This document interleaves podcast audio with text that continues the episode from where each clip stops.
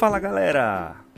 Sejam todos bem-vindos a mais um InjectCast, o podcast oficial da InjectMed. Hoje, num dia especial para toda a classe médica, dia 18 de outubro de 2020. Hoje é dia do médico e já deixo aqui todas as felicitações a todos os premiados, que são os médicos, premiados por poder ajudar os pacientes nos momentos mais delicados da vida destes e ah, com palavras, com medicações, com tratamentos, seja lá como for, nós somos privilegiados em poder ajudar os nossos pacientes e temos que ter isso como base para os nossos atendimentos ter como base esse privilégio de poder ajudar. Com isso você vai ter sucesso, sim, com certeza, na sua profissão. Galera, hoje nós vamos, eu vou começar o nosso podcast de hoje relembrando uma época na qual eu estava em 2012 lá na minha unidade básica de saúde, fazendo pré-natal nas minhas gestantes, e lá eu me deparava com uma queixa extremamente frequente, que era as náuseas e vômitos lá do primeiro trimestre. E hoje em 2020, oito anos após, já tendo vários outros aprendizados na vida, várias outras experiências, passando por uma residência de anestesiologia, eu continuo tratando náusea e vômito, só que agora em outro momento, agora no pós-operatório. E o que eu quero tentar fazer hoje aqui é estabelecer esse elo, estabelecer essa corrente, fazer com que todos os aprendizados que a anestesiologia me trouxe, que vocês possam aplicar esses aprendizados nos seus tratamentos de náusea e vômitos, seja no pré-natal da ou seja no pronto-socorro, no fronte de batalha, onde todos nós já atuamos ou atuaremos em algum dia das nossas vidas. Primeiro, por que, que os pacientes no pós-operatório eles têm tanta náusea e vômito? São vários fatores, galera. principais deles é a, é a base opioide, né? Tipo, hoje se usa cada vez menos, graças a Deus, opioides, mas antigamente as anestesias é, menos modernas tinham como base usar muito opioide. E é, obviamente, os opioides são desencadeadores de náusea e vômito no pós-operatório. Além disso, outros anestésicos, os gases anestésicos que nós usamos, dentre eles o protóxido, que é um gás extremamente desencadeador de náusea e vômito. Vários e vários são os fatores que fazem com que esse paciente vomite no pós-operatório. Não é esse que a gente quer mostrar para vocês hoje. Até porque vocês, a grande maioria, não atua nessa parte do pós-operatório. O que é que eu quero mostrar hoje para vocês? quero mostrar como é que a gente pode fazer associações de antieméticos e essas associações, fazer com que essas associações elas tratem as, as nossas náuseas e vômitos refratárias. Porque o que é que eu quero mostrar para vocês? Eu quero mostrar para vocês que as classes de medicações elas vão atuar em receptores específicos. E o que, o que eu quero definir hoje com vocês é que vocês não façam associações de medicações que atuam no mesmo receptor, porque esse receptor já vai estar ocupado e você não vai ter um efeito benéfico no tratamento antiemético, você só vai ter um efeito maior de efeitos colaterais. Galera, quando se fala em medicação antiemética, lógico que vem na cabeça a metoclopramida, o famoso Plasil. A metoclopramida, ela é um antagonista dopaminérgico. Ela vai atuar no receptor D2 e ela também vai atuar no receptor 5H3. Se usar uma dose muito alta, ela vai atuar até perifericamente no receptor 5HT4. Mas olha só, não pensa nisso, não decora isso, não é isso que eu quero mostrar para vocês. O que eu quero dizer aqui é que a dose da metoclopramida, que é a dose habitual que nós usamos, 10 miligramas, antigamente em nos primeiros estudos, não se mostrava benéfica a metoclopramida para atuar na profilaxia de náusea e vômito pós-operatória. Os estudos mais modernos já mostram que sim, já mostram que pode sim ser benéfica essa dose de 10mg. Mas as doses mais eficazes são doses de 20 a 25mg. Só que qual é o grande problema de usar doses muito altas do Plasil, da metoclopramida?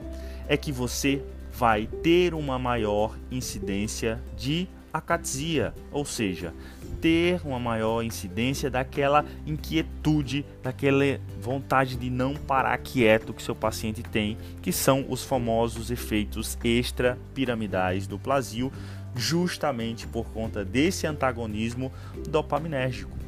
Então, o Plasil seria uma boa medicação para se usar nas náuseas? Beleza, sim. Mas aqui eu já quero chamar a atenção que quando você usar o metoclopramida, você pensar em usar o droperidol já não é uma boa escolha. Os dois juntos já não é bacana. Por quê? Droperidol é uma butirefenona, ou seja, o droperidol é da classe do aldol, classe dos antipsicóticos. O droperidol ele tem sim em doses pequenas, é, doses preconizadas né, pela FDA lá nos Estados Unidos, são doses em torno de 1,25 miligramas. O droperidol tem um efeito muito bom no tratamento e na profilaxia de náuseas e vômitos no pós-operatório. Então, o droperidol pode ser usado sim. O que tem que ter cuidado ao usar o droperidol é que o droperidol ele pode aumentar o intervalo QT. Então, não é muito bacana usar em idosos droperidol, né? Não é muito bacana usar doses muito altas de droperidol por esse fato de aumentar, alargar o, o intervalo QT. O droperidol, por que, que não é bacana usar droperidol com plasio, droperidol com metoclopramida? Porque o droperidol também vai atuar no receptor da dopamina D2. Então, se você junta o, a metoclopramida que atua no D2 com o droperidol que também atua no D2, você só vai somar efeitos adversos desses medicamentos, porque os dois vão atuar no mesmo receptor. Ítalo, então me diz aí outras classes que vão atuar em outros receptores que também têm um papel importante no náusea e vômito. E aqui entra o Dramin, o dimenidrato. Dimenidrato nada mais é uma, do que uma combinação da difenidramina, que é um antihistamínico que é um antagonista do receptor H1 da histamina, né? ou seja, é um antihistamínico de base, com a 8-cloro-teofilina, que nada mais é do que uma associação apenas para tentar reduzir a sonolência que a difenidramina traz. Quem já fez uso de antialérgico sabe desses, eh, desses inibidores, desses antagonistas do receptor H1, sabe que dá muito sono, né? São medicações até classificadas como sedativas. Então, quando o dimendendrato foi elaborado, ele juntou a difenidramina com a 8-cloroteofilina para reduzir essa, a, essa sonolência que o Dramin daria se não tivesse a 8-cloroteofilina. Mesmo assim ainda dá sono, Ítalo, mesmo assim ainda dá sono, mas dá menos do que se daria sem a 8-cloroteofilina. E aí, Ítalo, se eu comparo, por exemplo, o dimenidrato com o droperidol, né? Ou com a ondansetrona. Tem um efeito bacana? Sim, eles têm eficácia antiemética semelhante, certo? Só que aqui eu já posso fazer associação. Eu posso associar droperidol com Dramin? Posso. Por quê? Porque o droperidol atua no receptor D2. O dimenidrato atua no, no receptor H1, antagonizando os receptores H1 da histamina. Então, essa associação pode ser feita. Se o seu paciente está com náusea e vômito refratária, o droperidol com o dimenidrato ou o, a ondazetrona com o dimenidrato, que é o Dramin, podem ser benéficos sim para o seu paciente, beleza?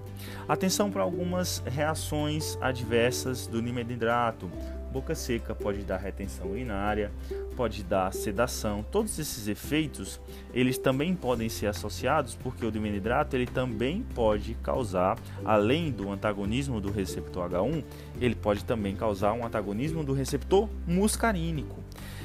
Esse antagonismo do receptor muscarínico, né, ele é visto em que medicação? Qual é uma, um anti colinérgico que você conhece que também pode ser usado no tratamento de náusea e vômito? É ele mesmo, é esse mesmo que você está pensando, a escopolamina. A escopolamina é utilizada nos Estados Unidos como forma de adesivo. Então lá eles é, colam esse adesivo de escopolamina esse adesivo ele é colado antes da cirurgia, né?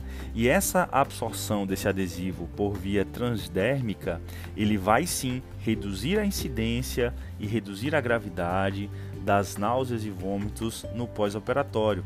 Então, como o início é lento, então já se cola esse adesivo, já se gruda esse adesivo na noite anterior da cirurgia e se mostrou um ótimo benefício. Então, é, por que, que eu chamei, a atenção diretamente para a escopolamina agora? Porque a escopolamina também, pelo efeito no, de antagonismo no receptor muscarínico, também vai causar boca seca, retenção urinária e visão turva. São efeitos semelhantes ao efeito do dimenidrato. Lembrando que esses efeitos do, do dimenidrato não são por antagonismo do receptor H1, que é o receptor principal dele, e sim pelo antagonismo do receptor muscarínico, que ele também faz. Ítalo, e a ondazetrona, cara? Quando eu, quando eu, agora que eu estou na faculdade, eu sempre vejo todo mundo usando o Zofran, né, Vonal, né, que são as marcas conhecidas. A ondazetrona ela é muito boa, cara. Sim, concordo com você. A ondazetrona ela vai atuar como antagonizando o receptor 5H3, o 5H3 da serotonina. Então ele é um antagonista da serotonina pelo receptor 5H3. Então eu posso usar o, a ondazetrona com dimenidrato? Sim, posso, porque eu estou atuando em mecanismos diferentes. Eu posso usar a ondazetrona com a escopolamina? Sim, porque eu estou usando, atuando em receptores diferentes. O uso profilático da ondazetrona, ele é mais eficaz, né, falando de pós-operatório, ele é mais eficaz quando ele é usado imediatamente antes do final da cirurgia, certo? O que é que eu tenho que lembrar quando eu uso um antagonista do receptor 5H3? Você pode você tem que lembrar que alguns efeitos adversos dele, como o risco aumentado de cefaleia, pode dar uma elevação de enzimas hepáticas, tudo isso pode ser associado aos antagonistas do receptor 5H3. A ondazetrona é o mais conhecido de todos vocês, mas existe uma medicação nova, relativamente nova, que é a palonozetrona. A palonozetrona, galera, ela é uma medicação sensacional no combate de náusea e vômito pós-operatório. Por quê? Porque essa medicação, ela não vai só antagonizar o receptor 5H3. Ela vai pegar esse receptor e vai jogar para dentro da célula, vai internalizar o receptor 5H3. Ou seja, a serotonina não vai mais poder atuar nesse receptor até serem formados novos receptores, ou seja, a palonozentrona tem uma duração, tem uma meia-vida super mais longa. Vai ter uma meia-vida em torno de 40 horas. Então é aquela medicação que eu posso fazer para o paciente no pós-operatório né, no finalzinho da cirurgia eu posso fazer a palonozentrona e dar alta para casa para esse paciente numa cirurgia ambulatorial tranquilo, porque eu sei que 40 horas esse paciente vai estar tá protegido quanto às náuseas e vômitos no pós-operatório. Beleza? Então, nós já vimos que a náusea e vômito, a náusea e vômito tem como mecanismos bases nós temos uma ação de receptor muscarínico, aqui atua a escopolamina. Nós temos uma ação de receptor histamínico, H1, aqui atua os antihistamínicos, que nós vimos o dimenidrato. Né, nós falamos especificamente do dimenidrato. Nós já vimos que tem o 5H3, esse receptor é onde age a ondazetrona, não é isso? Nós já vimos esses receptores específicos e nós já vimos o receptor D2, um receptor dopaminérgico, é onde vai usar, onde vai atuar, perdão, onde vai atuar o droperidol e onde vai atuar a metoclopramida. Ítalo, tem mais medicação que eu posso usar para náusea e vômito? Tem, galera. Você pode usar, sabe quem? A velha e boa dexametasona.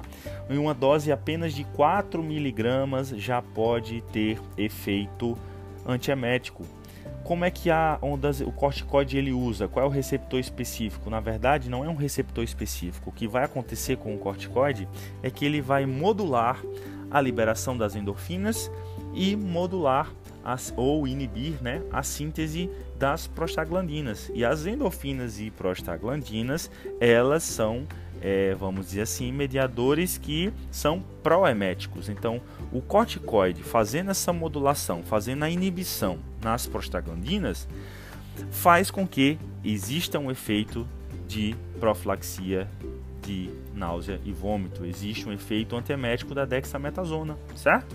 Só tem um detalhe: a dexametasona profilática é uma medicação que você tem que pensar no seguinte: ela demora para fazer efeito. Se demora para fazer efeito, se você está no intraoperatório, você vai dar preferência a usar essa dexametasona já no começo da cirurgia. Se você está no seu pronto-socorro, você vai fazer essa dexametasona sabendo que a ação dela só vai vir posteriormente. Você pode fazer, mas provavelmente naquela, naquelas primeiras horas de tratamento de náusea e vômito, ela não vai estar tá ainda atuando, beleza? E se a gente fala em perspectiva de novidades, existem os antagonistas da neurocinina 1. Essas são medicações bem mais novas, são medicações que estão sendo, já vêm sendo usadas no, nas náuseas e vômitos dos tratamentos oncológicos da quimioterapia. Essas medicações é, nós temos é, o aprepitanto, o rolapitanto e o fosaprepitanto. Todas essas medicações, vocês estão vendo que todas elas terminam com tan, pitanto, né? Todas essas medicações são antagonistas da neurocinina 1, são medicações que têm uma perspectiva muito boa no tratamento de náuseas e vômitos, medicações muito caras, e aí o que limita o uso dessas medicações no tratamento de náusea e vômito no pós-operatório. Então, a gente ainda não tem, eu pelo menos lá é, nos meus serviços aqui em São Paulo, não tenho é, visto essas medicações ainda serem usadas nesse tratamento de náusea e vômito pós-operatório. Isso, isso não quer dizer que não seja, é, é, não seja é, uma perspectiva de mercado que possa vir sim a se implementar no combate de náusea e vômitos no pós-operatório, beleza? Então, fixa nesses receptores, fixa nessas associações. Cuidado para não associar medicações que vão atuar no mesmo receptor, porque você só vai estar tá somando efeitos adversos para esse seu doente. Beleza, galera? Com base nisso, a gente já deu uma bagagem teórica para você aí no seu pronto-socorro fazer as associações, tentar tratar de forma efetiva as náuseas e vômitos dos seus pacientes. Um abraço a todos vocês, feliz dias do, do, do médico para todos os, os médicos que estão nos ouvindo hoje nesse domingão e a todas as outras, as outras especialidades.